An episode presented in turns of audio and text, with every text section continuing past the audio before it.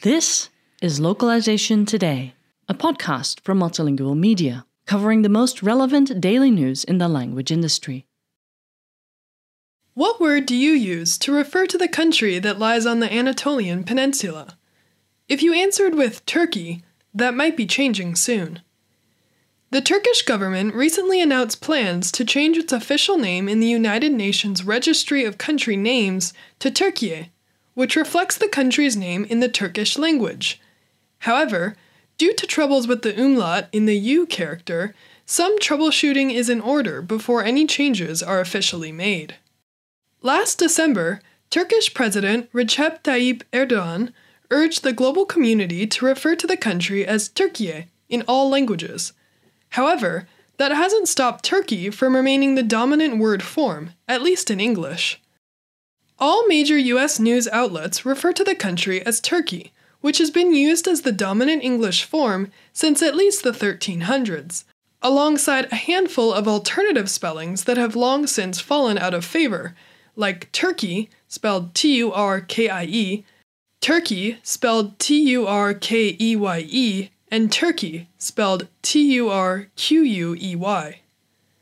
The name entered the English language via French Turquie, which in turn comes from the medieval Latin Turcia, which literally means land of the Turks. This combines a Latinized form of the native Turkic name Turk, referring to the people group, and the Latin suffix ia, meaning land of. Prior to the fall of the Ottoman Empire, Turks used a handful of different words to name the empire, though Osmaniye, derived from the name of the empire's founder, Osman I, was particularly prominent. The name Turkiye, etymologically related to English Turkey, was not widely used in the Turkish language until it became the country's official name when it declared itself the Republic of Turkey in 1923. The push to use Turkiye in all languages raises new questions about how place names should be translated from one language to another. Another prominent discussion in recent months has featured two spelling forms for the capital of Ukraine, Kyiv and Kiev. In this case, Kyiv has been adopted by many English speakers to reflect the geopolitical status of Ukraine as an independent nation.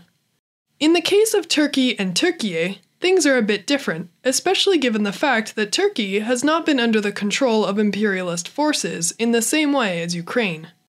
Turkey and Turkiye, along with the French and German Turquie and Türkei, are all related forms that have been rendered to fit into the phonological and spelling conventions of their respective languages.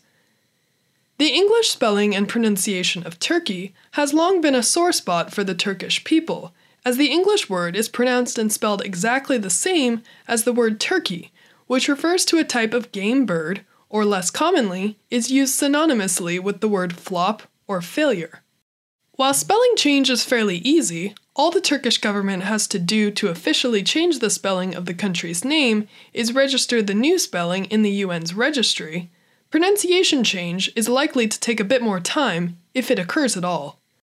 Since English spelling often does not correspond to English pronunciation, it's unlikely that native English speakers' pronunciation of the country name will change simply because the spelling has changed.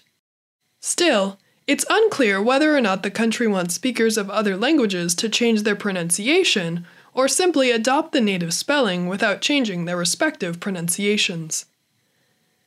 This article was written by Andrew Warner and was originally published on multilingual.com on June 2nd, 2022.